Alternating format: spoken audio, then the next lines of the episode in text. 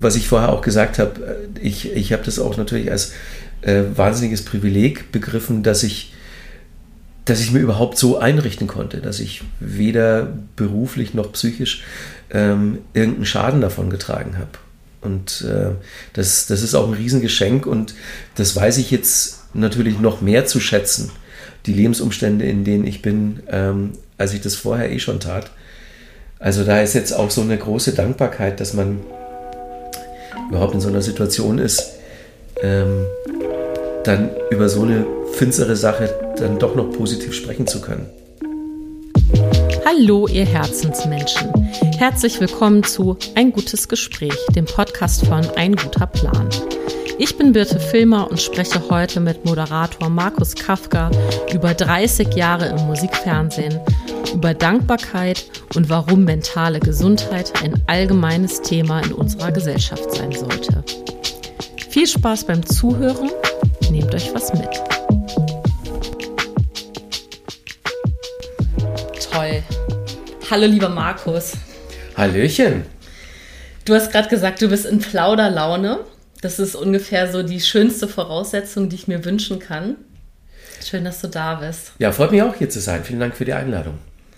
Genau, wir sind ja hier so ein Gesprächspodcast, ähm, kein Interviewformat. Mhm. Das heißt, es geht wirklich darum, einfach so zu checken, wie spricht man miteinander, wie geht es einem, wie tief kann man eigentlich irgendwie gehen in so einer Antwortfrage, Dialogsituation. Ja. Und es ist schon sehr aufregend, das jetzt aber doch mit dir zu machen, weil du ja trotzdem wirklich äh, derjenige bist von uns beiden, der äh, da die deutlich äh, größere ähm, Erfahrung mitbringt. Und ähm, ich habe irgendwo gelesen über dich, dass du wahrscheinlich mehr professionelle äh, Interviews mit MusikerInnen geführt hast als normale Gespräche in deinem Leben. das fand ich sehr schön. Ja, kommt wahrscheinlich hin, weil äh, ansonsten bin ich ein eher zurückgezogenes Scheuersbürschchen. Also so, äh, wenn wir privat äh, Leute bei uns zu Hause haben, dann äh, bin ich in erster Linie der Zuhörende das bin ich ja natürlich bei Interviews auch, aber ähm, wenn man sich jetzt mal so vergegenwärtigt, dass mein eigentlicher Hauptberuf ja Moderator ist, also ich fürs Reden bezahlt werde, dann ähm, könnte man fast denken, ich rede nur, wenn ich dafür Geld bekomme. Zu Hause, wenn wir Leute haben, also ähm, so meine Frau Babette, die schmeißt dann eher so die Runde, entertainmentmäßig, und ich bin eher so der stille Part. Ich hatte gerade das Bild von einer menschlichen Jukebox. Ja, du redest, wenn du bezahlt wirst, dass man so eine Münze einwerfen kann. Genau. Und dann, Markus, sag doch mal was. Einmal einen Euro auf die Zunge gelegt und dann, dann legt er los. Nein. Ja, nee, aber ich weiß ja dann, ähm, dass es eher kontraproduktiv ist, jetzt bei einem Podcast zu Gast zu sein und sich anzuschweigen. das führt ja zu nichts. Ähm, ich hatte tatsächlich letztens eine Situation in der einer Gesprächstherapiestunde, wo das ja eigentlich auch kontraproduktiv sein könnte. Und dann habe ich gesagt, oh, ich möchte am liebsten einfach nur hier das für mich selber gerade durchdenken. Und ähm, können Sie nicht, haben Sie nicht irgendwelche Unterlagen, die Sie bearbeiten möchten und Ihren Tee trinken? Hier ist gerade so ein guter Raum für mich selbst zum Ruhe, zum Reflektieren. Und äh, ja, mein Therapeut hat dann kurz geschwiegen und hat gesagt, ich kann mir das schon vorstellen. ja, ist doch eh super, wenn man überhaupt in seinem Leben in Situationen ist, gerät, wo man, wo man schweigen kann. So. Mhm, genau. Aber du hast natürlich völlig recht, es wäre jetzt ein bisschen schon, es wäre schon sehr arty, wenn wir jetzt einen Schweigepodcast machen. Ne? Ja. ja. Verweigerungspodcast. Kann man nicht reden. Genau. Wie geht's denn dir heute? Ich fange mal mit was Profanem, vermeintlich Profanem an. Ganz wunderbar. Ich bin ähm, wahnsinnig gerne in dem Kiez, wo wir gerade jetzt äh, uns befinden und habe festgestellt, ähm, dass ich viel zu selten hier bin. Ich war schon 15 Minuten zu früh da, dann dachte ich mir, ich gehe jetzt noch mal einmal um Block und äh, mir gefällt es hier. Man kann sagen, wo wir sind, oder? Ja, natürlich. Klar. Also im Schillerkiez in ja. äh, ähm, Berlin-Neukölln. Und äh, der hat was sehr Charmantes, finde ich. Mhm. Hast du vier Verbindungen so? Also hast du irgendwelche guten Erinnerungen oder? Ich kenne kaum jemand, der hier wohnt. Ähm, ich habe aber festgestellt, dass, äh, dass es ein paar Restaurants hier im Kiez gibt, bei denen ich online bestelle, von denen ich, von denen ich gar nicht wusste, dass sie hier sind. Ähm, also jetzt, da man ja wieder in Restaurants gehen kann, habe ich mir vorgenommen, öfter hier vor Ort dann auch mal zu essen und nicht nur da zu bestellen. Mhm. Also das Schönste an diesem Kiez ist natürlich die Nähe zum Tempelhofer Feld. Also vielleicht bist du da dann vielleicht sogar öfter mal, wenn du da auch nicht. Auch nicht auf den Festivals, Konzerten, die jetzt alle da, da waren. Da schon, ja. aber ähm, jetzt hier so freizeitmäßig eigentlich nie. Hm. Ja, das lohnt sich schon. Ich finde gerade so als Stadtmensch, also das ist ja schwer, das anderen Menschen zu erklären, die eh ländlicher leben, was jetzt so eine große, brache Fläche irgendwie für eine Faszination ausübt. Aber wenn man in so einer Großstadt, die Berlin ja ist, lebt, dann ist das auf einmal so ganz viel, ähm, ja, so Sinnesentspannung, wenn man einfach so weit schauen kann. Ja, klar, weil die kriegst du natürlich sonst nicht, wenn du hier vor die Tür gehst. Also ich lebe ja in einem relativ entspannten äh, Eck von Kreuzberg, aber selbst da ist es halt schon, wenn man vor die Tür kommt, ist sofort Alarm. Also ich komme dann aus meinem dritten Hinterhof raus, da hört man gar nichts. Keine Straße, da ist es viel leiser als bei meinen Eltern, die auf dem Land in Bayern wohnen. Und bei mir ist es unfassbar leise, aber wenn man dann vorne auf die Straße geht, ans Paul-Linke-Ufer, dann ist sofort Gewusel und Alarm. Oh ja, das, äh, da kenne ich mich auch gut aus in der Gegend, ähm, bin da auch in der Nähe. Das fand ich total spannend, dass da so eine fast eine kleine äh, Fashion Week äh, war während der, äh, während der Lockdowns. Es war mein persönlicher Eindruck, dass so die ganzen Party-People auf einmal alle da spazieren gegangen ja. sind und dass ich dachte, man kann eigentlich sich auf eine Bank setzen und Menschen angucken, weil die einfach so ein, so ein Schaulaufen irgendwie über Monate lang ist man ja nur spazieren gegangen gefühlt in meiner Erinnerung. Äh, das fand ich faszinierend, dass man da einfach gucken konnte. Dachte, das sind die ganzen Menschen, die sonst wahrscheinlich jetzt um diese Uhrzeit in Clubs sind oder irgendwas machen. Die sind alle spazieren gegangen da. Ja, genau. Das war, du konntest ja kaum mehr treten. Aber zum Glotzen war es natürlich super. Ich habe da auch Leute getroffen, ganz viele DJs, die halt sonst am Wochenende immer unterwegs sind zum Auflegen, ähm, die halt alle in meiner Stadt waren und nicht wussten, wohin mit sich. Und die sind dann alle am Paul-Linke-Ufer auf und ab gelaufen, hatte ich das Gefühl. Ja. Wie geht's dir denn so jetzt nach dieser Pandemie? Hast du da irgendwie viel von verspürt oder hast du viel, du hast ja eben auch durch deinen ganzen großen Bekanntenkreis von KünstlerInnen, wirst du ja schon auch viel mitbekommen haben, was das so mit Menschen macht. Und hat das persönlich auf dich Auswirkungen gehabt? Hast du gemerkt, dass dich das einschränkt oder dass du da irgendwie Hast du dich sogar wohlgefühlt durch Zurückgezogenheit oder hast du gar nichts gemerkt? Ähm, also für mich hat sich, was jetzt meine berufliche Situation betrifft, hat sich gar nicht so irre viel geändert. Klar, also das, das Musikding musste ich auch aussetzen. Also ich habe dann, ich hatte zwei Jahre keine DJ-Bookings mehr. Aber das war ja eh so ein Ding, das ich dann eher nur nebenbei gemacht habe. Und ansonsten Radio, Fernsehen, das lief alles relativ unbeeinträchtigt weiter. Also das sage ich deswegen, weil damit schon mal so das Gerüst, äh, das blieb einfach bestehen.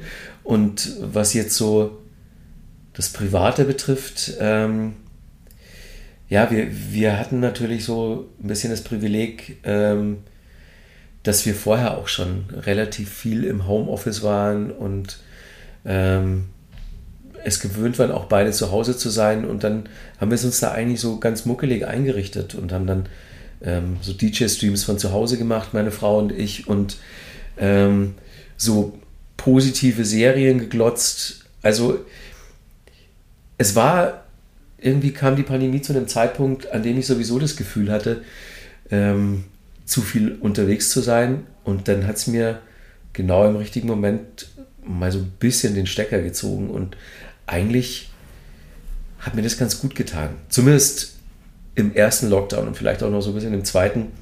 Und dann klar, wissen wir ja von uns allen, dass es dann irgendwann halt so ein bisschen lang wurde, nach hinten raus. Mhm.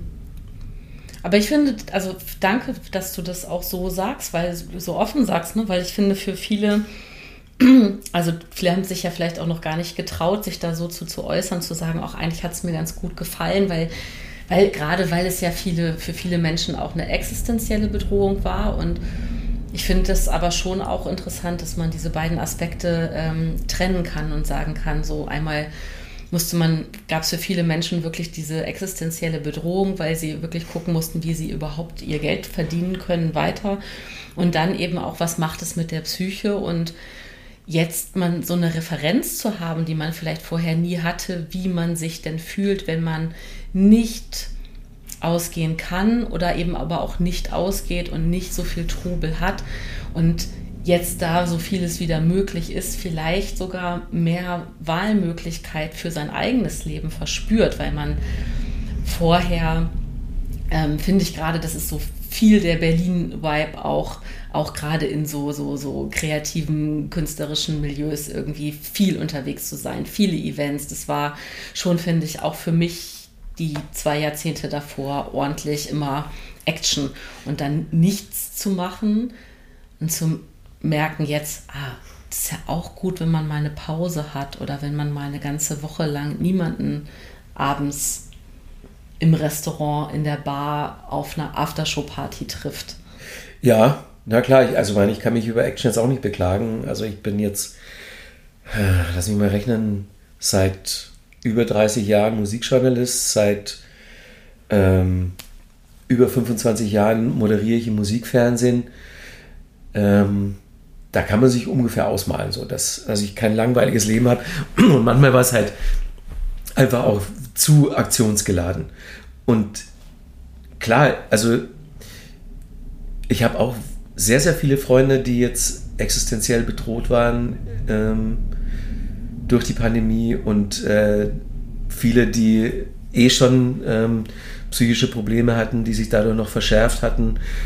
Und ähm, deswegen, also was ich vorher auch gesagt habe, äh, ich, ich habe das auch natürlich als äh, wahnsinniges Privileg begriffen, dass ich, dass ich mir überhaupt so einrichten konnte, dass ich weder beruflich noch psychisch ähm, irgendeinen Schaden davon getragen habe. Und äh, das, das ist auch ein Riesengeschenk und das weiß ich jetzt natürlich noch mehr zu schätzen, die Lebensumstände, in denen ich bin, ähm, als ich das vorher eh schon tat. Also da ist jetzt auch so eine große Dankbarkeit, dass man überhaupt in so einer Situation ist, ähm, dann über so eine finstere Sache dann doch noch positiv sprechen zu können. Mhm. Konntest du das schon immer, weil du, weil du gerade auch das so schön nochmal in, in, in Jahre gefasst hast, dass du sagst, seit 30 Jahren bist du Musikjournalist und klar, kann man sich vorstellen, was ist da alles los gewesen und hattest du das so von Anfang an, dieses Gefühl auch von Dankbarkeit und dass du, oder bist du, ist es so im Laufe der Jahre gekommen oder hattest du Erlebnisse, die dich dazu gebracht haben, das so zu betrachten? Das hatte ich eigentlich von Anfang an, weil ich ja schon sehr früh auch das Gefühl hatte, ähm, wie man so schön sagt, mein Hobby zum Beruf gemacht zu haben, weil, ähm, weil es ja von Anfang an so war, dass ich so viel Freude an meinem Tun hatte, dass ich sogar noch dafür bezahlt hätte. Und dann habe ich festgestellt, Moment mal, also die Leute geben mir Geld dafür. Also das ist ja Wahnsinn. Und ich, ich habe noch die Worte von meinem Papa im Ohr, als es darum ging, was ich dann studieren möchte und, und was da dann daraus werden soll, dann habe ich zu ihm gesagt, eigentlich möchte ich gar nicht studieren, weil ich jetzt ja schon so ein bisschen freelance-mäßig ähm, für Musikzeitungen und für einen Radiosender arbeite. Das möchte ich einfach weitermachen und Musikjournalist werden. Und dann habe ich mir aber gedacht, naja, so eine solide Grundlage dafür ist ja auch nicht so verkehrt. Also habe ich halt Kommunikationswissenschaft und Theaterwissenschaft, neue Medien studiert ähm, begleitend, aber die ganze Zeit auch schon immer als Musikjournalist gearbeitet. Und dann, als ich dann irgendwann gesagt habe, ich studiere das und das und dann möchte ich Journalist werden, Musikjournalist später, da hat mein Papa gesagt, Geburt, das ist doch kein Beruf, das ist doch ein Hobby. und dann äh, habe ich damals noch zu ihm gesagt, naja, warte mal ab. Und irgendwann, das hat gar nicht so lange gedauert, habe ich mir dann gedacht, so, er hatte einfach komplett recht. Also wir hatten beide recht, weil er dachte, es ist ein unbezahltes Hobby und jetzt ist es halt ein bezahltes Hobby. Also Beruf und Leidenschaft in einem. Und deswegen war da von Anfang an eine große Dankbarkeit da. Und die hat sich noch immer mehr verstärkt, weil erst habe ich halt bei so einem kleinen Radiosender moderiert und dachte schon, das kann ja nicht sein. Und dann war ich Redakteur beim Metal Hammer, der Zeitung, die ich schon so lange gelesen habe, dachte ich mir auch schon wieder, es kann ja nicht sein, dass ich jetzt da selber schreibe, so mit den Leuten, deren Texte ich früher gelesen habe. Und ähm, dann bin ich vom Metal Hammer über so eine Kooperation mit Viva äh, zu Viva gekommen, habe da eine Sendung im Fernsehen moderiert und dachte mir schon wieder, das kann ja nicht sein. Also ähm, ich habe hier Headbangers Ball bei MTV immer geguckt und, und 120 Minutes und Alternative Nation und so. Und plötzlich war ich einer von den Typen, die vor der Kamera stehen und was über Musik, Musik erzählen dürfen.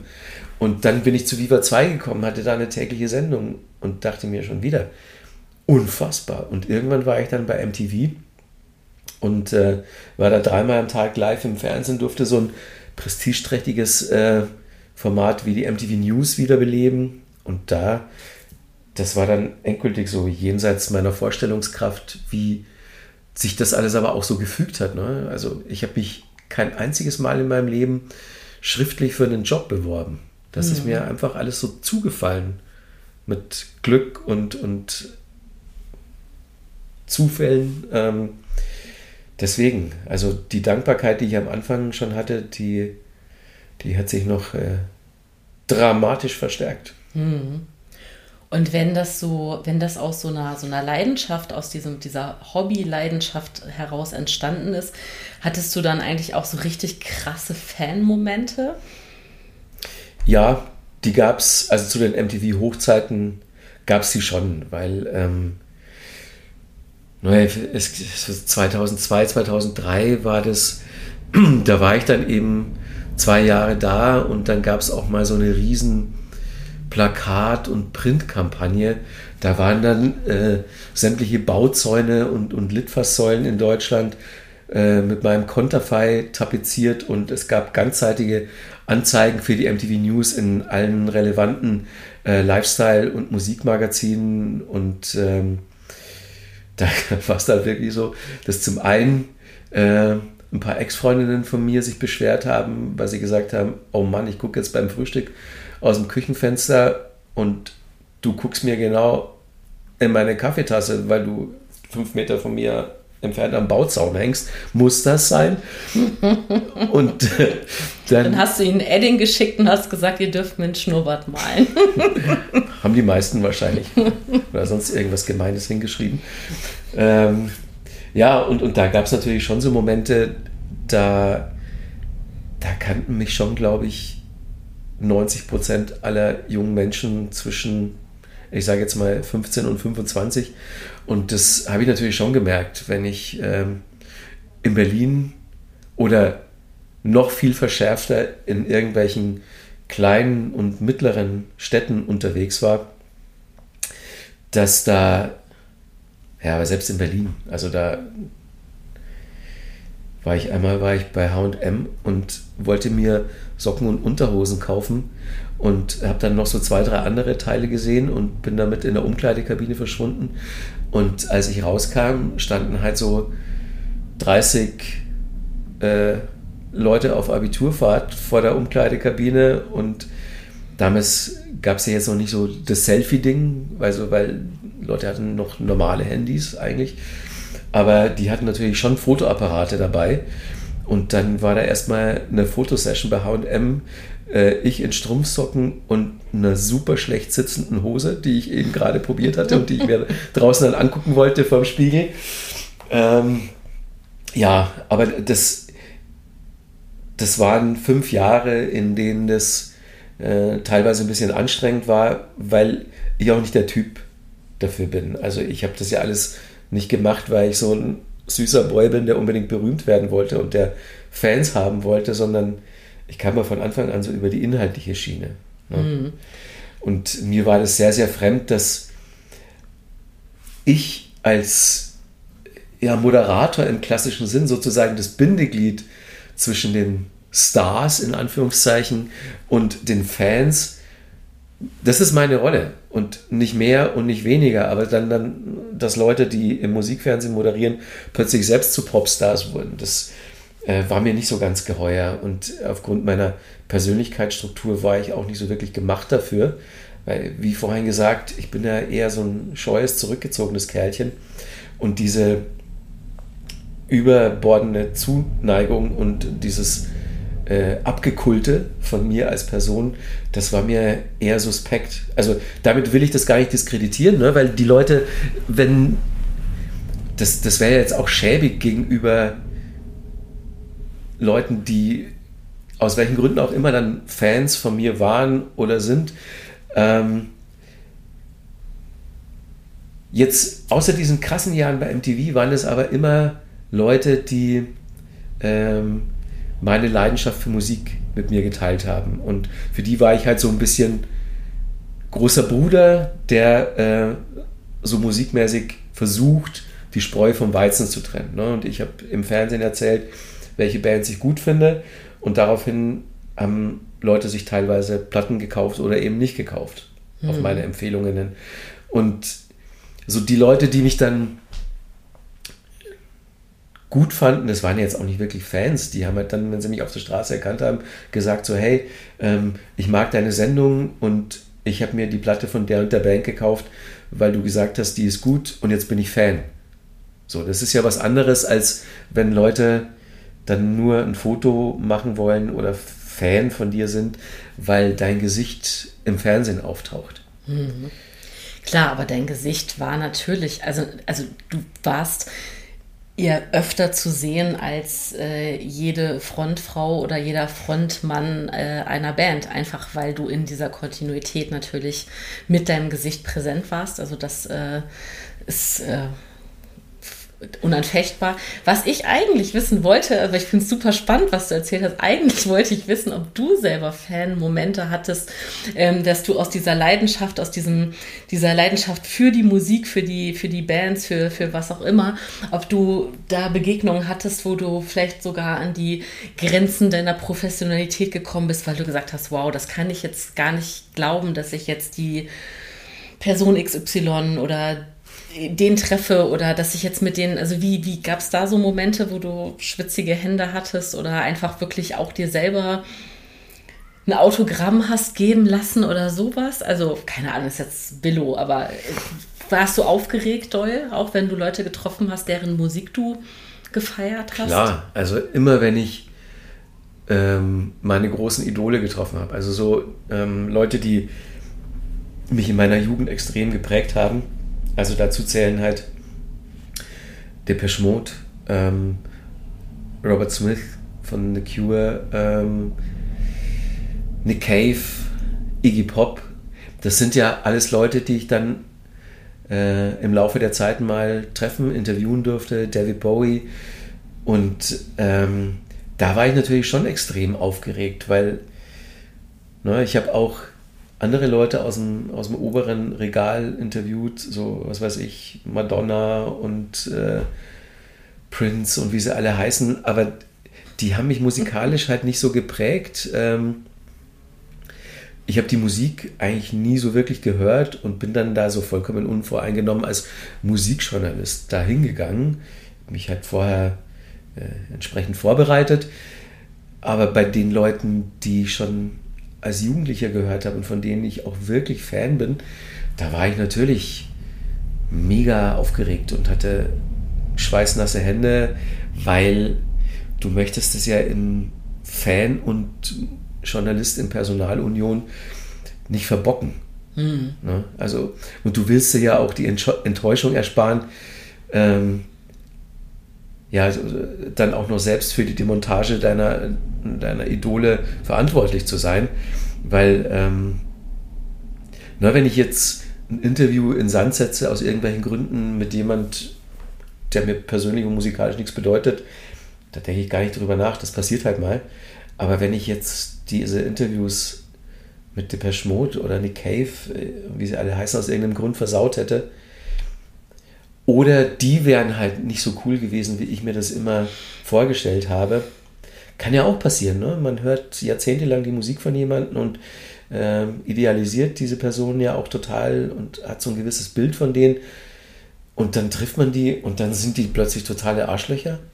Wobei es ja eigentlich nicht sein kann. Ne? Weil, also wenn jemand Musik macht, die einem so viel bedeutet, dann kann man schon ein bisschen davon ausgehen, dass der Mensch dahinter vielleicht auch mit einem so auf einer Wellenlänge ist.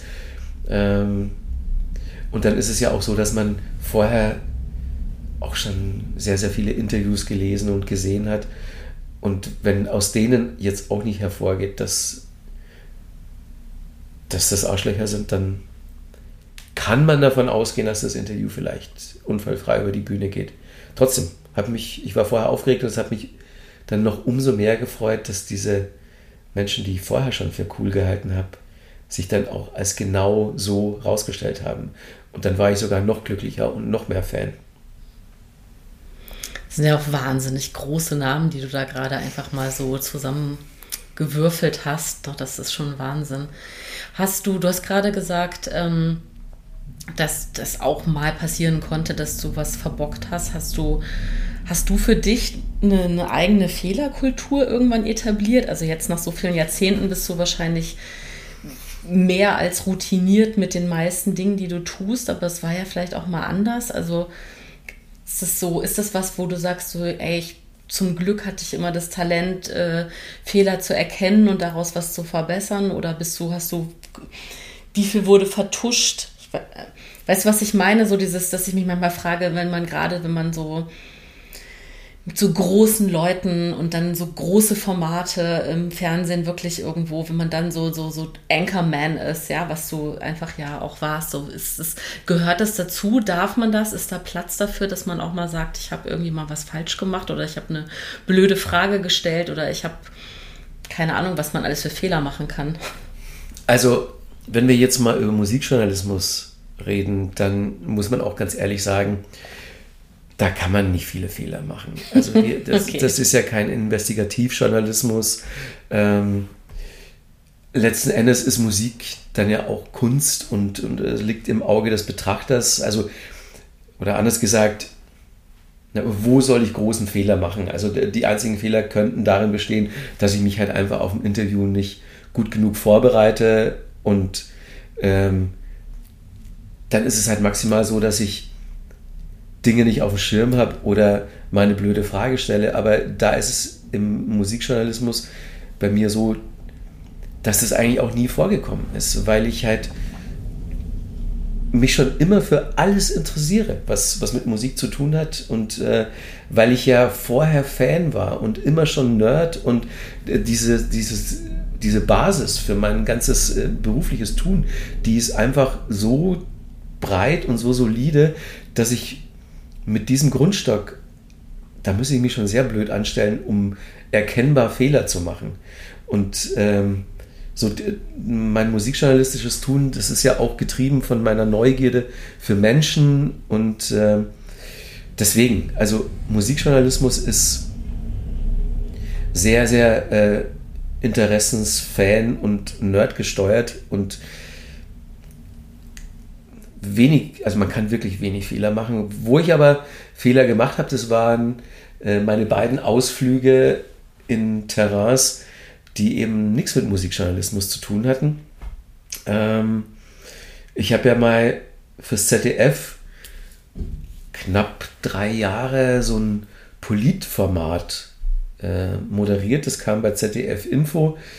Da haben wir immer, äh, wenn Landtagswahlen waren und eine Bundestagswahl war dann auch in der Zeit, da haben wir immer Wahl im Web, hieß das Format. Und das mhm. war ähm, ja ein Livestream, der zeitgleich aber dann auch äh, im Fernsehen bei ZDF Info lief. Und da habe ich Interviews mit PolitikerInnen geführt, live. Und ich dachte mir, so als normal politisch engagierter und interessierter Mensch, kann ich das genauso easy peasy machen wie meine MusikerInnen-Interviews. Konnte ich aber nicht. Und dann habe ich eben gemerkt, dass, dass ich mich da in einzelnen Fällen nicht genügend vorbereitet hatte, weil, beziehungsweise ich habe einfach festgestellt, dass dieses Basiswissen, von dem ich gerade gesprochen habe in Sachen Musik, dass ich mir das einfach äh, beim Thema Politik nicht so crashkursmäßig drauf schaffen konnte. Mir hat es da einfach an Grundlagen gefehlt. Und äh, das hat dann zu so einer Unsicherheit geführt, die man auch ähm, vor der Kamera dann auch gemerkt hat. Ich dachte mir, naja, wenn ich da so ein bisschen frech rangehe, dann erzählen mir die PolitikerInnen auch mal Sachen, die sie sonst vielleicht nicht erzählen. Die sind ja alle, die haben ja Rhetoriktraining und ne, wenn man PolitikerInnen äh, Interviews im Fernsehen sieht, dann denkt man halt auch, wie frustrierend muss das immer für die Interviewer sein, weil die halt nie so wirklich mal gucken lassen und, und nie so wirklich was preisgeben und immer die gleichen Plattitüden absondern. Und ich dachte mir, jetzt komme ich und ändere das alles. Pustekuchen. Die haben mir genau den gleichen Mist erzählt. Und dann hatte ich aber auch noch ein Drittel der Fälle keine Ahnung, von, wovon die da gerade reden. So, weil ich einfach die Grundlagen nicht hatte. Und der zweite äh, fachfremde Ausflug war der, als ich äh, für RTL Nitro äh, auch drei Jahre, glaube ich, als äh, Fußballmoderator tätig war. Und ich bin Hardcore-Fußballfan. Ach, okay, das ist an mir vorbeigegangen. Ja, also äh, schon länger, als ich Musikfan bin. Also ich habe schon als äh, Fünfjähriger in Bayern München Bettwäsche geschlafen. Ähm, man hat mich mein Papa mal mit ins Stadion genommen, äh, als, als kleines Kind noch. Und ab da war ich halt wie er äh, Hardcore Bayern-Fan. Und ich kenne mich wirklich sehr, sehr gut aus mit Fußball. Und äh, dachte auch, das reicht, so dieses erweiterte Fantum, um ähm, Fußballmoderator zu werden. Und dann haben wir so die EM- und WM-Quali-Spiele live übertragen. Ich hatte als Experte Steffen Freund, so einen ehemaligen Fußballer, auch an meiner Seite, der so die Taktikanalysen gemacht hat.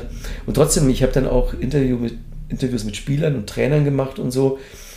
Und habe dann halt auch gemerkt, dass ich, um jetzt wirklich ähm, Sportjournalist zu meiner eigenen Zufriedenheit auf einem Niveau zu sein, wie ich auch meine musikjournalistische Tätigkeit ausführe und begreife.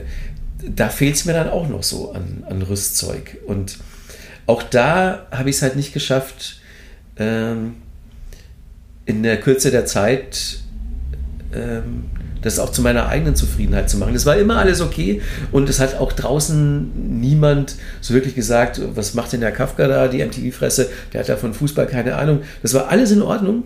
Ähm, aber ich hatte eben so durch das Musikjournalisten-Ding sowohl bei meinem Ausflug in die Politik als auch beim Ausflug in den Fußball so einen extrem hohen Eigenanspruch. Und ähm, dem wurde ich für mein Empfinden in diesen beiden Fällen nicht gerecht. Und ähm, also in beiden Fällen war es dann so, dass diese Formate, ähm, das beim ZDF wurde dann eingestellt, weil das eh ein zeitlich begrenztes Experiment war und dann waren ja auch äh, Livestreams schon längst auf einem anderen Level als dass man die jetzt live im Fernsehen übertragen müsste. Also das Format wurde eingestellt und bei Fußball war es dann auch so, dass die äh, Rechte zu einem anderen Sender gingen und dann hat sich die Sendung da auch erledigt.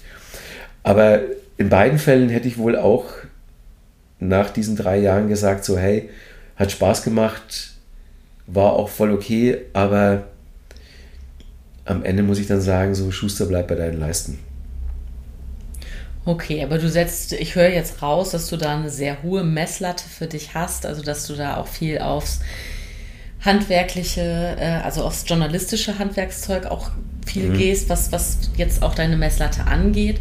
Ähm, was mich total interessiert, weil ich habe jetzt keinen wirklichen Fehler rausgehört. Ne? Ich habe jetzt nicht gehört, oh, mir ist mal was Schlimmes passiert, sondern nur, ich bin eventuell meinem eigenen Anspruch nicht gerecht geworden. Aber was mich so total interessiert, was, was, was du so auch für ein eigenes Wertesystem für dich entwickelt hast, auch in dieser ganzen, gerade weil du diese ganzen Jahrzehnte einfach wirklich an Erfahrung hast. Ne? Und dass ich so mit meinem kleinen bisschen Halbwissen, auch von meinem bisschen Verbindung zu zur Musikerinnen-Szene, zur Musikindustrie und überhaupt denke, naja, da ist ja auch immer so viel Bewegung drin, da ist ja auch so viel Bewegung im Wertesystem. Ne? Und, und ähm, also ist es zum Beispiel völlig selbstverständlich, dass du in diesem Gespräch genderst, was ich einfach fantastisch finde und toll und dass es einfach schön ist, dass es dir leicht, äh, äh, dass es dir einfach völlig selbstverständlich über die, die Lippen geht, ne? dass du sagst äh, MusikerInnen. Und dass ich aber überlege, wie war denn, also wie bewertest du das oder hast du da so einen Rückblick für dich, dass du sagst, oh ja krass, das war aber wirklich irgendwie vor 20 Jahren noch ein ganz anderer Tonfall oder auch hinter der Kamera oder hinter, also ne, wenn die Kamera nicht an war oder hast du da für dich so eine persönliche Entwicklung, die du irgendwie beobachtest, dass du sagst, oh, ich bin da mit meinem fachlichen Wissen und meinem Nerdtum, hast du gerade selber auch so gesagt, bin ich da immer irgendwie so durchmarschiert, weil ich mich immer auf die Musik konzentriert habe. Und bist du denn da aber persönlich auch irgendwo so an Grenzen gestoßen, dass du sagst, okay, ich hatte wirklich mit schwierigen Menschen zu tun oder ich musste mal für mich irgendwie überlegen, will ich jemandem eine Bühne geben für irgendwas? So, das würde mich interessieren. Was mich schon sehr früh gestört hat, war gerade in der Musikindustrie dieses dicke Eier Boys Club Gehabe. Ne? Also so, du, du konntest ja überall, wo du hingeguckt hast, ähm, in leitenden Positionen bei Plattenfirmen, alles Typen. Ähm, 95% der Typen auf der Bühne bei Festivals, ja, Typen. Ne? Ähm, hinter den Kulissen die großen Entscheider in, in Medienbetrieben, in leitenden Positionen auch alles Typen. Und ähm, ohne dass ich da jemals eine bewusste Entscheidung dahingehend getroffen habe, aber ich war dann irgendwann bei Viva 2 auch schon und dann später auch bei MTV Senior Producer. Also im Prinzip habe ich dann so mit einem Team meine eigene Sendung produziert und ähm, bei den MTV News, da hatten wir dann unter dem Dach auch noch äh, MTV Brandneu und MTV Rocksound. Also ich war dann für diese drei Sendungen verantwortlich äh, als Head-Off und 90 Prozent der Leute in meinem Team waren Frauen. Das ist mir erst später mal aufgefallen, beziehungsweise hat mich jemand darauf aufmerksam gemacht, ähm, als es dann in irgendeiner Producer-Konferenz darum ging, dass in den anderen Teams eigentlich mehrheitlich Typen arbeiten oder maximal so eine, ja, noch nicht mal 50-50, eher 60-40-Quote da vorherrscht. Und das aber in meiner Redaktion war es 80-20, 90-10 teilweise. Ähm, und ich habe ich musste da überhaupt nie jetzt eine bewusste Entscheidung treffen oder überlegen, weil, weil ich das nie so gesehen habe. Mhm. So. Also du hast dich nicht bewusst entschieden, du möchtest da jetzt irgendwie ähm, mal neue Standards setzen, sondern das ist einfach passiert. Einfach passiert. Ähm, ich habe Leute immer nach Qualifikation und Sympathie eingestellt und ähm, und bist dann automatisch bei den Frauen gelandet. ja. Ja, äh, super. ähm, und genau, und das hat mich eben vor 20 oder mehr Jahren schon auch so ein bisschen gestört, dass ähm, ich habe meine eigene Redaktion angeguckt und, und habe dann so ähm, mir die Struktur in, in der Musikindustrie generell und bei vielen Plattenfirmen angeguckt und habe halt gesehen, so, ja, ähm, Managing Director, Head of AR, alles Typen. Und dann hier so in der unteren Kasse die PromoterInnen-Jobs, das waren dann, dann vorwiegend Frauen, die halt raus mussten und den Kram verkaufen und promoten. Und ähm, da hat sich jetzt in der Musikszene, also brauchen wir nicht drüber reden, dass das ganze Konstrukt immer noch ganz schön hinterm Mond ist. Ähm, siehst du ja nach wie vor bei jedem Festival-Billing, dass sich jetzt nicht auf die eigene Fahne schreibt, bewusst so ein 50-50-Booking zu machen. Ähm, aber so Festivals wie Rock am Ring oder Wacken oder so, also das ist ja immer noch derselbe Boys Club, der es schon immer war. Ähm, Entschuldigung, dass ich dir ins Wort falle. Könntest du jetzt aus dem Stegreif deine Top 5 LieblingskünstlerInnen so aufsagen? Also wirklich Künstlerinnen, so weibliche Künstlerinnen. Ähm, PJ Harvey, ähm, dann, oh, das sind so viele, dass ich jetzt, also das, Du darfst dann nachher nochmal korrigieren, was die Top 5 angeht, aber. oh man. wir können es jetzt so machen, dass ich einfach nur mal die letzten zehn Hinzufügungen in meine Playlist dir sage. Oh ja, sehr gerne. Und dann wird man da feststellen, dass das eigentlich. Ähm, also, die letzten zehn. Art School Girlfriend ist eine Frau. Ähm, Alice May ist eine Frau. Dann äh, Valentina. Ähm,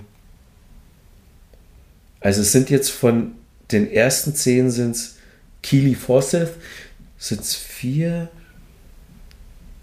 und okay, von den zehn sind es jetzt sechs Typen bzw. Bands und vier Frauen.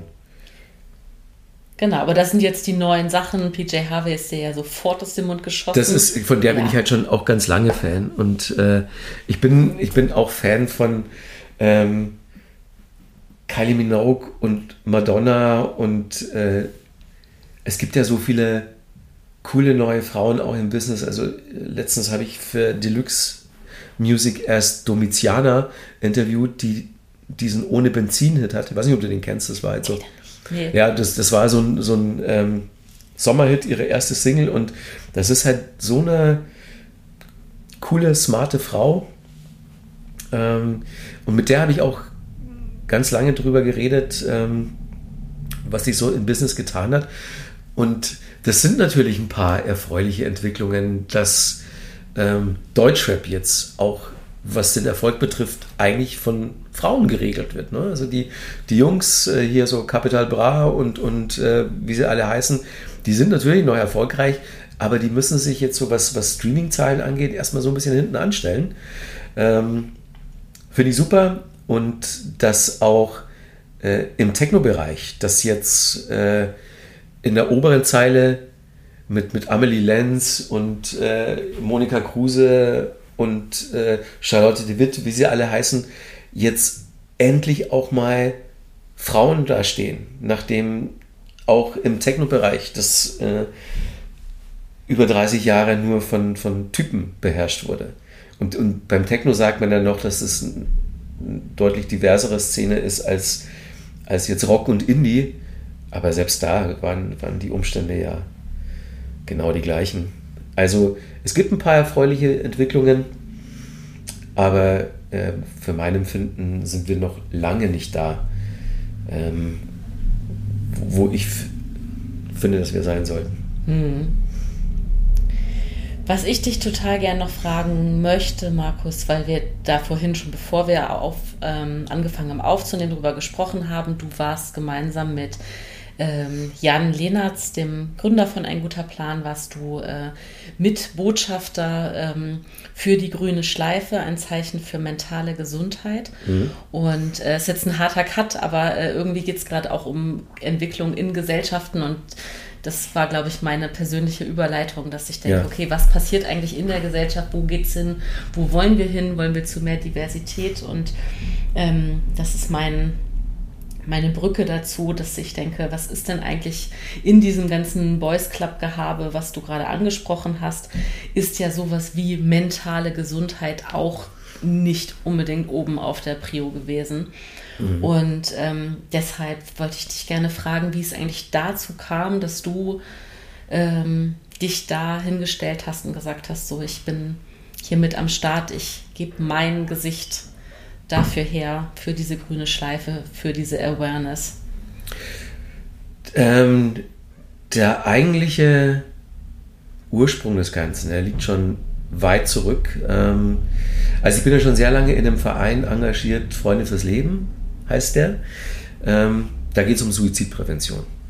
Und äh, natürlich davon ausgehend um äh, mentale Gesundheit, um, um Depressionen und so weiter. Das ist ein Feld, in dem ich schon sehr lange eben engagiert und aktiv bin. Und das kommt daher, äh, dass sich ähm, ein sehr guter Freund von mir das Leben genommen hat, der ähm, hatte Depressionen und ähm, ist irgendwann auch an die Nadel geraten und der hat sich dann äh, mit Ansage eine Überdosis gesetzt. Und ähm, das war ein sehr, sehr schmerzhafter Prozess für Natürlich allen voran für seine Familie, aber auch für uns, seine besten Freunde. Und in der Zeit, also wir reden hier über die 90er, ähm, da war es sehr, sehr schwer, sich überhaupt erstmal zu informieren über dieses Thema und dann auch entsprechend Hilfsangebote zu finden. Also wir waren alle, in, in, die seine Freunde waren, seine Familie, wir waren alle so ein bisschen verzweifelt, weil wir nicht wussten, wie, wie gehen wir mit dieser Situation um, wie können wir ihm helfen, ähm, was, was soll er denn jetzt eigentlich auch machen, weil ähm, natürlich auch schon sehr früh gemerkt haben, dass so Sachen wie mach doch mal Urlaub oder geh doch mal zum Sport und wird schon wieder, ähm, dass das natürlich überhaupt nichts bringt und äh, total kontraproduktiv ist auch. Und dann so nach und nach haben wir dann auch gecheckt, so dass wir vielleicht ähm, Hilfe zur Selbsthilfe dann auch sein können und sein müssen und vielleicht ihn dazu bringen, dass er auch mal professionelle Hilfe in Anspruch nimmt. Aber all diese Dinge hatten halt hinten und vorne keine Ahnung. Und an irgendeinem Punkt war es dann ja offenbar auch äh, zu spät für alles. Und ähm, das hat mich halt nachhaltig. Äh, ich, ich, konnte auch nie so wirklich drüber hinwegkommen. Und dann gab es eben, das ist jetzt bestimmt auch schon, ja, muss fast, fast 20 Jahre her sein, also als sich äh, Freunde fürs Leben gegründet haben, das sind ja äh, beides Agenturleute, die äh, so eine PR- und Werbeagentur hatten, haben. Und die haben in ihrem Umfeld auch äh, Fälle gehabt von Suizid. Und die haben dann irgendwann gesagt so, okay, warum ist das immer noch so ein krasses Tabuthema in unserer Gesellschaft? Ne, du, du, liest nichts drüber, du hörst nichts drüber, als würde es, wird es alles überhaupt gar nicht geben. Mhm. Und Betroffene sind nie an die Öffentlichkeit gegangen.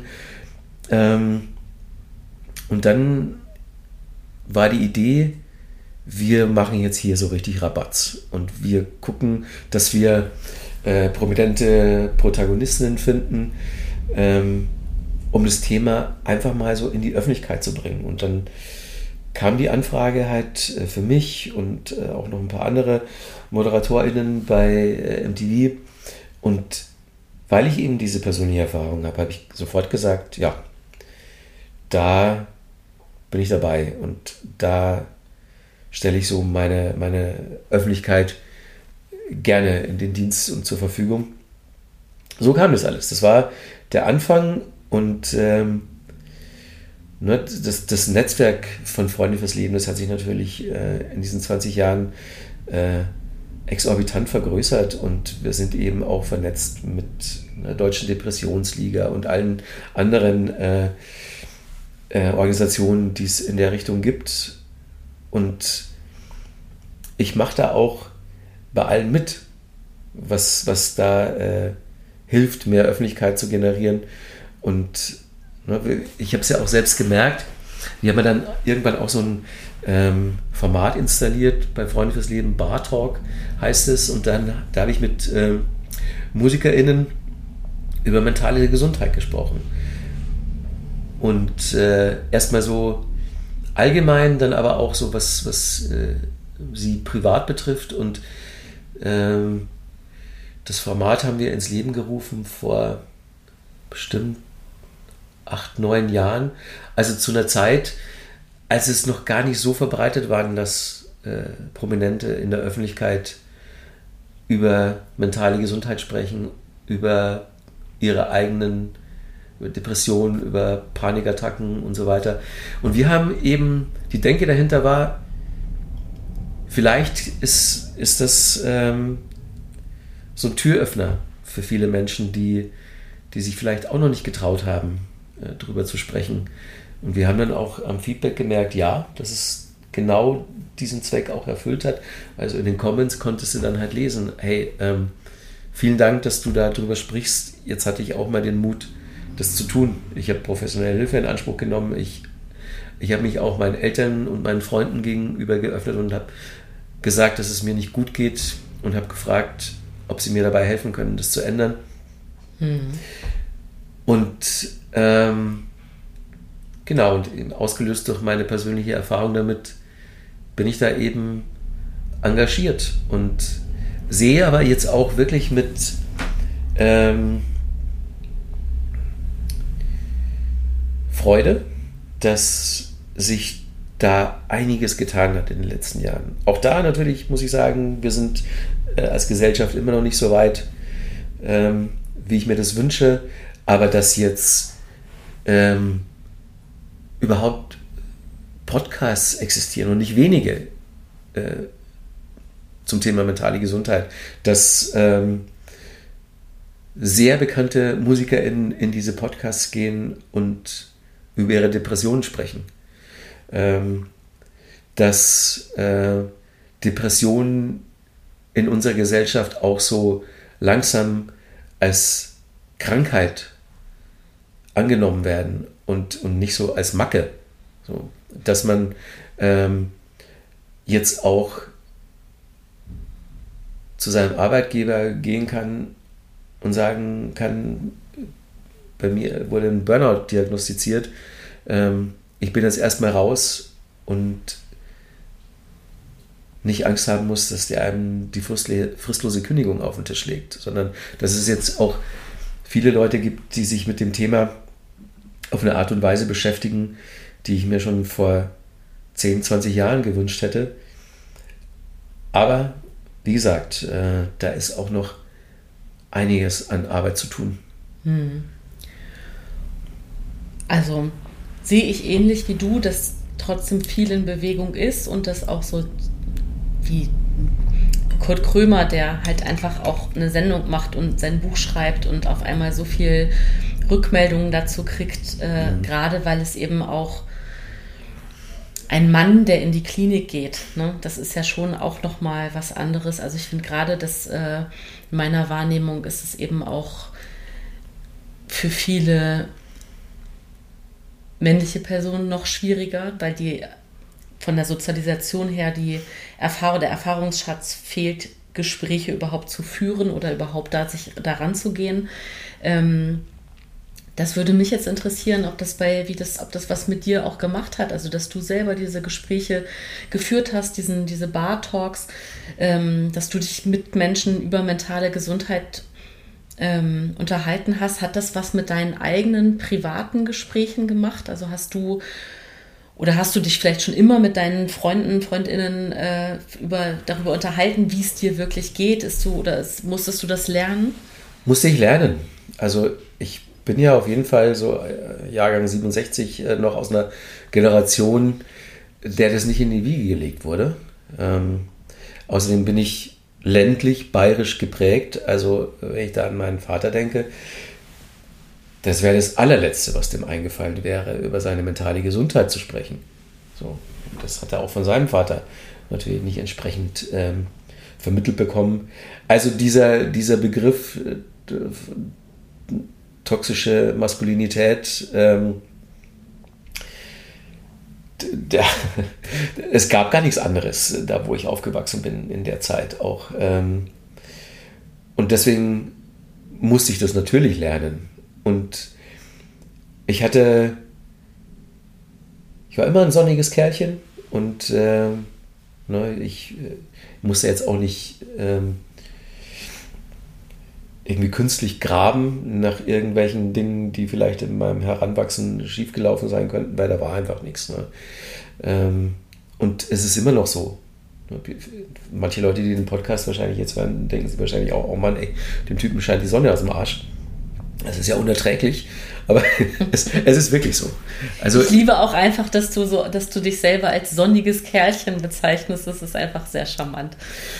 Ja, also ich, ich ähm, ich hatte eine wunderbare Kindheit, ich hatte wunderbare Eltern und das hat mir natürlich auch so einen gewissen Grundstock an äh, Glück erstmal so mit, mit auf den Weg gegeben. Und wie sich dann die Dinge in meinem Leben weiterentwickelt haben, ähm, das hat eigentlich dieses Glück eher noch verstärkt. Also es ist, wie es ist, aber ähm, Ich habe natürlich sehr, sehr viele Leute in meinem Umfeld, bei denen es nicht so glücklich verlaufen ist. Und ähm, deswegen, also ne, je mehr ich mit denen drüber gesprochen habe und je mehr ich auch im Zuge meines beruflichen Wirkens dann mit äh, Betroffenen gesprochen habe und spätestens äh, seitdem ich dieses Format habe, ähm, aus dem jetzt auch noch ein Podcast geworden ist, ähm, denke ich natürlich auch viel mehr drüber nach und äh, habe ein viel stärkeres Bewusstsein für meine eigene mentale Gesundheit. Und ich weiß natürlich, was dieser Beruf unter Umständen mit einem machen kann, weil ähm, das ist natürlich schon so dieser überbordende Zuspruch, den ich äh, speziell zu MTV-Zeiten hatte. Ähm, und jetzt bin ich seit über zehn Jahren nicht mehr bei MTV und, und, und äh, es ist deswegen auch nicht mehr so, dass ich aus einer Umkleidekabine komme und eine Schulklasse davor auf mich wartet. Und ähm, diesen krassen Zuspruch zu den, zu den Hochzeiten von MTV auf der einen Seite zu haben und dann dabei zuzugucken, wie der mehr und mehr nachlässt, ähm, das haben auch nicht alle hinbekommen, die äh, zu meiner Zeit als ModeratorInnen aktiv waren.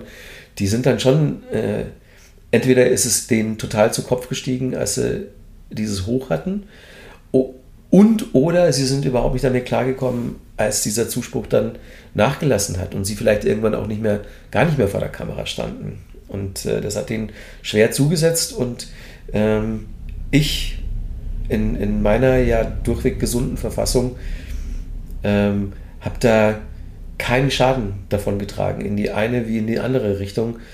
Ähm, das ist halt auch, also mein, mein enges Umfeld ist da für mich auch ein wichtiges Korrektiv. Äh, äh, meine Eltern, meine Familie hat zu keinem Zeitpunkt gesagt, äh, als ich halt so richtig den Fame hatte, dass mich der verändert hätte, wenn ich in meinem kleinen Dorf äh, in Bayern äh, zu Besuch war bei meiner Familie, dann war das alles wie immer. Und äh, jetzt, als dieses ganz große Promi-Ding irgendwann nicht mehr da war, hat auch niemand gesagt, jetzt bist du aber irgendwie unleidlich geworden, weil du den Fame nicht mehr hast.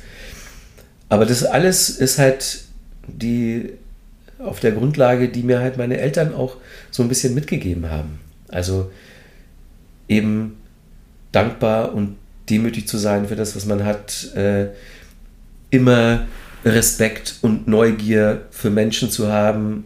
Und ne, das verhindert ja auch schon erstmal, dass man so ein bisschen durchdreht. Und alles andere, da habe ich halt einfach das Glück, weil ich weiß ja, dass ähm, mentale Gesundheit nicht nur eine Sache von, von vermeintlichem Lebensglück ist und, und von Job und Erfolg abhängt, sondern dass auch eben sehr großer Erfolg und sehr großer Zuspruch dafür sorgen können, dass dann in der Birne was falsch läuft. Hm. Und dass das ja auch biochemische Prozesse sind und ja, deswegen. Ach, das ist schön, dass du das sagst. Das ist einer meiner persönlichen Lieblingssprüche, dass ich sage, äh, Emotionen sind auch nur Stoffwechsel. Also dass ja. die, diese gedachte Trennung von, äh, von Körper und Psyche in dem Sinne ja gar nicht da ist. Also nee. alles, was wir fühlen, sind ja körperliche Prozesse. Ähm, das nur nebenbei. Aber ich finde das äh, wahnsinnig schön, dir zuzuhören, weil ich äh, bemerkenswert finde, wie, wie klar du bist, wie aufgeräumt du bist. Möchte ich also ich einfach dir mal so, so zurückmelden, dass ich denke, wahnsinnig reflektiert und dass ich nämlich einfach nur so mit meinem Laienwissen behaupten würde, dass wahrscheinlich die Dankbarkeit, die du für dich ganz klar aussprechen kannst, auch hier von in, in unserem Gespräch von Sekunde 1 an zu sagen, ich bin dankbar für das, was ich habe und für die Möglichkeiten, die das Leben mir geboten hat und für, für ähm, ein liebevolles Elternhaus, dass das eben auch ein großer Schlüssel zu einer mentalen Gesundheit ist. Also dass das ja erstrebenswert ist, dass du Dankbarkeit formulieren kannst. So, in, das ist also ich will es nicht so platitüdenhaft sagen, weil es eben Situationen gibt, wo man nicht diesen Zugang dazu hat oder wo es wenig, wenig gibt, für das man dankbar sein kann. Und an, ne, du hast jetzt das, wie du, aber du kannst es schön für dich formulieren und sortieren und sagen, ich habe, äh, ich bin privilegiert und ich bin dankbar dafür. Und ähm, das finde ich sehr, ähm, ja, sehr bemerkenswert, dass du das so, so ganz klar zuordnen kannst und wirkst auch sehr aufgeräumt dabei. Ja, also das, wie du vorher gesagt hast, das kommt natürlich so mit den Jahren auch. Ne, dass man Dinge in der Rückschau auch vielleicht nochmal anders bewertet, da nochmal er andere Erkenntnisse gewinnt. Ähm, und jetzt, also, ne, das ist natürlich Mitte 50 zu sein und zurückzuschauen und, und aber auch vorauszublicken und ähm, nicht wirklich was zu finden, was, was nicht so gut ist. Es ist halt wirklich ein Riesengeschenk. Und äh, ja, das lässt mich halt auch so total optimistisch auch weiterhin äh, auf das gucken, was da noch kommt. Also, Wird es nochmal wild bei dir im Leben? Hast du Pläne, hast du Träume, Ideen? Es wird auf jeden Fall nochmal wild. Also es hat jetzt, es hat auch nie so richtig aufgehört, wild zu sein. Also ähm, ich bin ja auch null der Typ, der dazu neigt, äh, also entweder zu sagen, früher war alles besser oder hey, früher war ich noch ein krasser Typ, aber ähm, das würde ich jetzt alles nicht mehr machen, weil ich schon so alt und erwachsen bin. Also ich mache schon noch viel Quatsch. Ähm, vielleicht für mein Alter. Definiere Quatsch. Das möchte ich jetzt äh, bitte ein konkretes Beispiel. naja, also ne, wenn, ich, wenn ich jetzt irgendwelche DJ-Bookings habe äh, und meine Playtime ist von 2 bis 4 Uhr morgens und ich gehe dann aber nicht eine halbe Stunde nach meinem Set, sondern bleibe halt bis der Laden zumacht, also bis 8, 9 oder 10, dann ist es auch erstmal unvernünftig, weil ich ja dann am Montag wahrscheinlich schon recht früh wieder irgendwas so äh, auf, auf meiner äh, Journalistenuhr habe, das ich auch vernünftig erledigen muss und ähm, dass ich, also ich, ich habe ja auch zum Beispiel kein, wenn man das jetzt auch mal so als Unvernunft äh, bezeichnen möchte, ich habe aber auch keinen Renten- oder Sparplan oder dergleichen. So. Ähm, ich habe immer alles schon so ein bisschen auf mich zukommen lassen. Und klar, äh, denke ich mir auch so, hm, es könnte vielleicht irgendwann mal ein böses Erwachen geben, aber da, dafür bin ich nicht der Typ. Also das werde ich auch nicht mehr werden. Ich bin da halt schon immer mit so einer Sorglosigkeit rangegangen und das wird mir um die Ohren fliegen. Bin ich mir ziemlich sicher. Aber dann ist es halt so. Und dann, dann komme ich in dem Moment, fällt mir dann bestimmt irgendwas ein. Also so war es halt immer bei ähm, Grenzsituationen in meinem Leben, dass ich dann, wie sagt man immer, äh, so gibt es so dieses englische Sprichwort, uh, cross the bridge when we get to it. Also dann, ne, bring it on. dann, dann, dann komme ich schon irgendwann äh, oder irgendwie damit klar. Ähm, aber jetzt, ja, ich habe vor, vielleicht noch so fünf, sechs, sieben Jahre maximal zu arbeiten. Und dann könnte ich mir gut vorstellen, dass ich mit meiner Frau sage, so, danke, wiederschauen. Und dann gehen wir bis ans Ende unserer Tage auf Weltreise oder, oder wandern irgendwo hin aus, weil ähm, ich jetzt schon weiß, dass es dieses wirklich zurückgezogene Rentnerleben, das wird es bei mir aller Voraussicht nach nicht geben. Also ich habe schon so ein bisschen immer Hummeln im Hintern. Also ich will möglichst viel sehen und möglichst viele Menschen treffen. Ich brauche halt diesen, diesen Input, diese Zwischenmenschlichkeiten. Das, das ist, war ja auch immer so, diese, diese Neugierde war ja auch immer eine der größten Triebfedern in meinem Job, dass ich halt einfach heute noch gute Musik entdecken möchte, bevor alle anderen das tun. Und Machst du eigentlich selber Musik? Ja, ich produziere so ein bisschen Techno. Da kamen ja schon so ein paar Sachen von mir auf diversen Berliner Labels raus. Aber, aber, so, aber so handwerklich, also du spielst, spielst, spielst du ein Instrument? Ich hatte ein paar Jahre ganz klassisch Klavierunterricht, aber da war ich, das war so zwischen 12 und 16. Also ich kann schon noch Klavier spielen, ich kann auch Noten lesen und so, aber ich würde mich jetzt nicht als Musiker bezeichnen oder äh, als talentiert. Aber, so aber, hast du noch Ambitionen? Also ist das was so, Entschuldigung, dass jetzt ich, ich so bin jetzt ein paar Mal ins Wort gefallen, aber ich stelle mir gerade so vor, das wilde, nicht zurückgezogene äh, Leben im Ruhestand. Und dann ich habe gedacht, wenn jemand so Fan ist und so sich selber als Musiknerd bezeichnet, ist das nicht dann noch so ein, ein Traum, irgendwie selber nochmal irgendwie auf einer Bühne, also Musik auf einer Bühne zu machen? Also ich, ich weiß, du legst auf und so, aber, aber so wirklich du kommst ja vom, vom Rock, vom Metal, also ist das, ja. oder das ist irgendwie, ist, Gibt es da noch Ambitionen in die Richtung oder ist das nur, nur in meiner Fantasie so? nur in deiner Fantasie. Also in meiner, in meiner ist dass die Haare noch mal lang werden und. nee, also das ist, das, also dass ich auf einer Bühne stehe, also als aktiver Musikant, das, das ist, glaube ich, das Letzte, was in meinem Leben noch passiert. Okay. Also ich habe das ja auch bandmäßig so zwei, dreimal versucht und das, das war ja immer ein komplettes Desaster.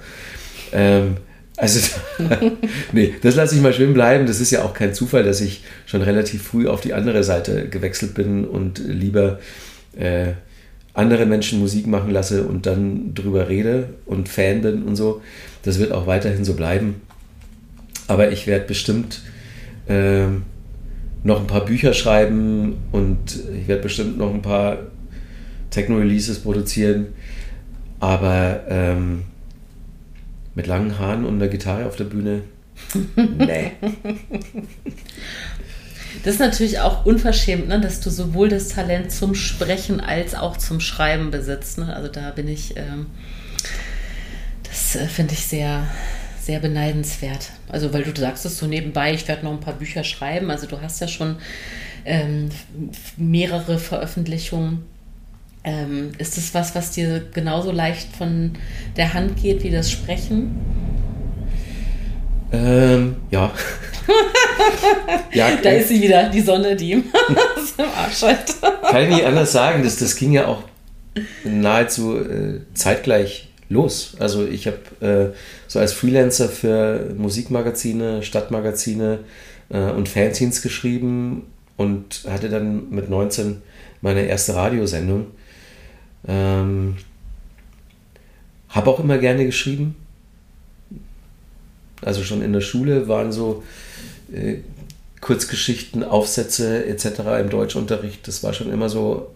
Hast du Liebesbriefe geschrieben? Ja. Schreibst du deiner Frau manchmal einen Liebesbrief? Ja, also ja. ähm, wobei bei meiner Frau und mir ist es halt so, dass wir äh, beide sehr viel über Musik kommunizieren. Also das war schon von Anfang an fester Bestandteil in unserer Beziehung, dass wir ähm, so gemeinsame Playlisten haben, in die wir dann beide eben Songs äh, reinschieben und die wir dann äh, zu Hause hören, nicht wissend, was der jeweils andere jetzt da gerade Neues rein hat und so also wir haben dann so, so Plauderabende. So, da kochen wir erst und dann wird für den Rest des Abends bis 2, 3 Uhr morgens wird nur Musik gehört und geplaudert. Und mit eben äh, erhöhter Aufmerksamkeit für die Songs, die neu auf unserer Playlist sind. Und dann sprechen wir über Musik und dann wird das analysiert und dann kommt man eben von Musik ausgehend vom Hundertsten ins Tausendste und wir haben uns eigentlich auch im Prinzip über unsere Musikleidenschaft kennen und lieben gelernt. Das war so das Fundament für alles. Ja, genau. Das ist eigentlich total schön. super, wenn man das auch noch in einer Beziehung hat, ne? Total. Ich also, habe mein Hobby nicht nur zum Beruf gemacht, sondern äh, jetzt ist es auch noch so Teil meiner, wichtiger Teil meiner Beziehung. Mhm. Es gibt ja so, so, so, so diese Theorien von den fünf Sprachen der Liebe, aber da taucht die Musik gar nicht auf. Das könnte man direkt für euch ist jetzt als sechste Sprache noch dazu äh, unbedingt. addieren. Warum ja. das nicht dabei ist, ist mir vollkommen unerklärlich. wahnsinnig romantisch, finde ich das auch. Ja, richtig schön. Toll. Wo geht's hin, wenn du auswanderst? Hm. Süden? ähm, also, du magst es warm? Ich mag es warm, ja. Okay. Also, oder, du willst nicht nach Skandinavien? Nee, anders okay. gesagt, ich mag es. Also ich mag es warm schon wirklich gern, aber ich mag es vor allen Dingen nicht kalt. okay. Ich friere sehr, sehr ungern und ähm, ja, Süden und ich denke, es wird aber Europa bleiben, weil ich schon sehr, sehr Europäer bin und Freunde von uns, die haben jetzt sind jetzt gerade dabei, so ein bisschen ihren Lebensmittelpunkt nach Costa Rica zu verlagern, wo sie sich vor ein paar Jahren äh, halt so ein kleines Häuschen gebaut haben, ähm, was am Anfang nur so ein bisschen als, als ja, für verlängerte Urlaube da sein sollte, so mal im Winter für vier bis sechs Wochen weg. Und die merken jetzt aber schon, dass aus diesen vier bis sechs Wochen sind die halt jetzt erstmal so den kompletten Winter weg gewesen und jetzt sind sie eigentlich nur noch im Sommer hier. Und äh, ich glaube, das wäre mir nichts. Also ähm, wir waren jetzt schon ein paar Mal in Costa Rica und haben die besucht und äh, ich habe dann auch immer festgestellt, dass mir so dieses, dieser kulturelle Reichtum in Europa äh, und ja, dass es auch noch Jahreszeiten gibt ähm, und eine entsprechende Historie, das, das fehlt mir da so ein bisschen. Also ja, es wird wahrscheinlich so Südeuropa. Ich glaube, Italien könnte so mein Alterssitz werden. Das klingt gut. Und es muss auf jeden Fall muss es am Meer sein. Weil, also ich bin ja, obwohl ich äh, in Bayern aufgewachsen bin, wo weit und breit erstmal kein Meer ist und ich auch die Berge gar nicht so wirklich mag, ähm, mich hat es immer ans Meer gezogen. Wir sind, als ich ein Kind war, schon halt in den Sommerferien immer an die Adria gefahren, nach Italien. Und da ging es schon los. Also ich war halt eigentlich nur im Wasser und äh, Oh, das fühle ich sehr, sehr. Ich bin ja Nordseekind und Ah ja, das ist der. Das, ja. Also ich kann, ich finde, Berge machen mir ganz oft Angst. Ja, finde ich, find ich äh, wirklich so bedrückend äh, teilweise. Auch äh, man fühlt sich so eingesperrt obwohl es natürlich toll ist, oben hier auf dem Gipfel zu sein und mal so in die Ferne zu gucken. Ja, sehe ich alles ein. Aber dann muss man auch erstmal da hochkommen. Das ist total mühsam. da gehe ich komplett mit, ja. ja. Nee, aber ich kann also wirklich, ich merke, ich kriege auch Entzugserscheinungen, wenn ich, äh, wenn ich jetzt, sage ich mal, länger als, als drei Monate nicht an irgendeinem Meer war. Und zum Glück kommt man ja von Berlin aus äh, relativ äh, easy und schnell an die Ostsee.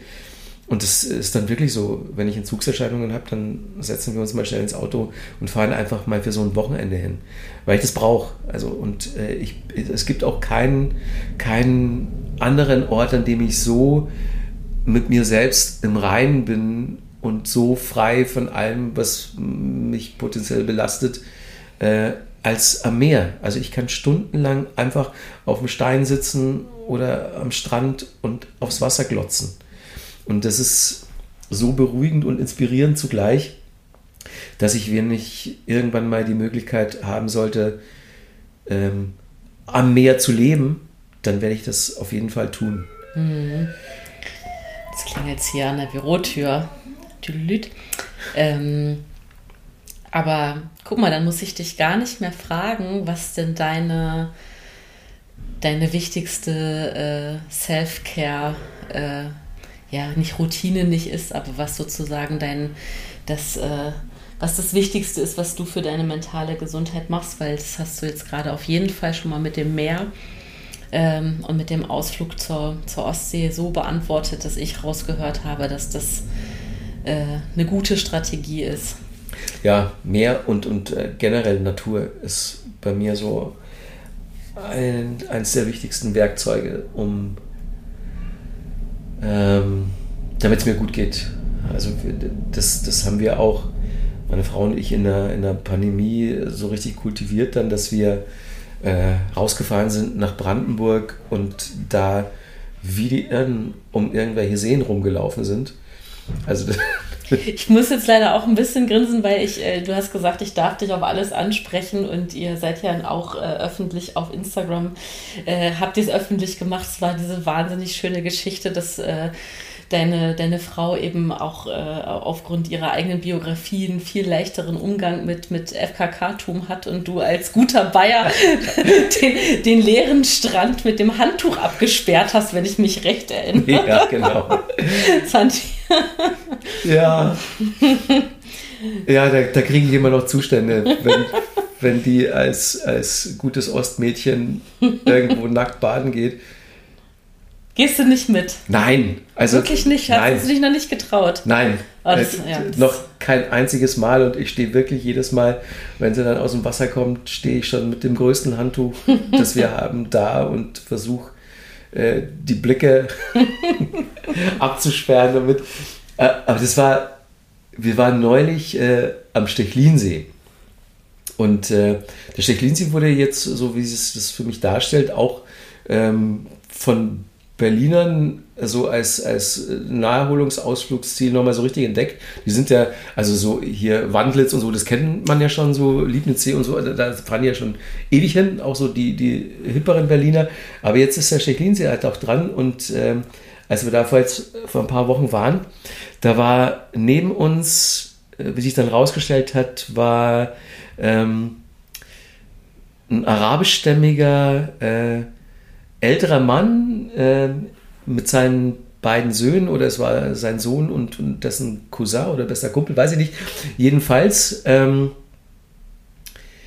waren die halt da und sind dann ins Gespräch gekommen mit so einem Local. Wir saßen halt ein äh, paar Meter daneben und dann meinten sie so, ja, wir sind ja aus Kreuzberg und hier mein Sohn, der hat auf der Wiener Straße äh, einen arabischen Imbiss und so. Und wir sind heute das erste Mal am Stechlinsee. Und also wir dachten ja, wir, wir gucken nicht richtig, die sind ja alle nackt, sind ja alle nackt hier.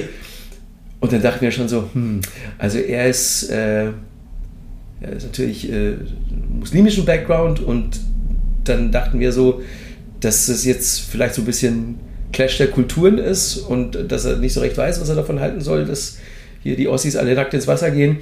Und dann meinte der aber so, ja, ja, ist doch schön. Sehe ich das erste Mal, aber ist doch schön.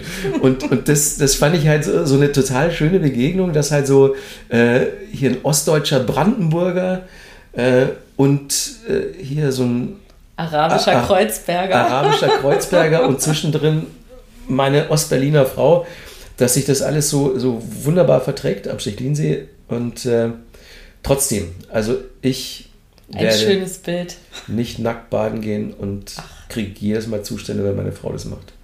Schade, ich dachte, das wäre jetzt so ein schöner Abschluss, dass du dir das auf deine Bucketlist äh, für, für, für alles, was noch wild wird in deinem Leben schreibst. Dass du dich, ich, äh ich bin noch nicht mal irgendwo nackt baden gegangen, wo wirklich keine Sau da war super einsame Strände irgendwo im, im hintersten Eck von Sizilien oder so. Es gab schon zigfach die Gelegenheit, aber ich kann da nicht raus aus meiner katholischen Ministrantenhaut. Das macht man einfach nicht. Man geht nicht nach baden. Na gut. Markus, es war eine herrliche Plauderei. Ähm, ich habe gerade so ganz schönes Gefühl von einer runden Sache, die wir hier so abgehandelt haben. Wie geht's dir? Ja, ist doch wunderbar. Geht mir ganz genauso. Und das, das ist ja. Ähm, du hast mich ja eingangs zitiert, weil ich gesagt habe, ich bin in Plauderlaune und ich bin blendend gelaunt. Und ähm, das, das ist ja so ein Gespräch dann auch haben zu dürfen. Das ist ja auch, auch schon wieder ein Riesengeschenk. Und jetzt gehe ich da beschwingt und inspiriert raus und ja, freue mich weiter äh, an meinem Leben. Das ist ein wunderbarer Schlusssatz. Ich freue mich auch mit dir ähm, an deinem, für dich, äh, an deinem Leben und an meinem eigenen und äh, danke dir, dass du Gast warst. War mir ein großes Vergnügen. Vielen Dank nochmal für die Einladung und äh, alles Gute für dich und euch da draußen.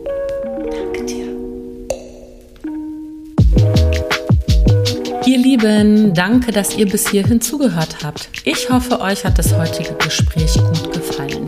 Alle Infos zu meinen GesprächspartnerInnen und weiteren Themen verlinke ich euch in den Show Notes.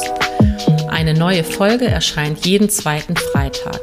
Ihr könnt diesen Podcast abonnieren, bewerten oder an Herzensmenschen weiterempfehlen und uns so ganz einfach unterstützen. Deine Fragen und dein Feedback erreichen uns am besten per Nachricht an unseren Instagram-Account at ein.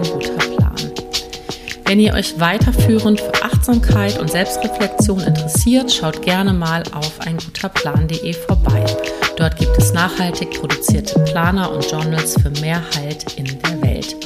Alles Liebe euch, bis zum nächsten Mal, eure Birte.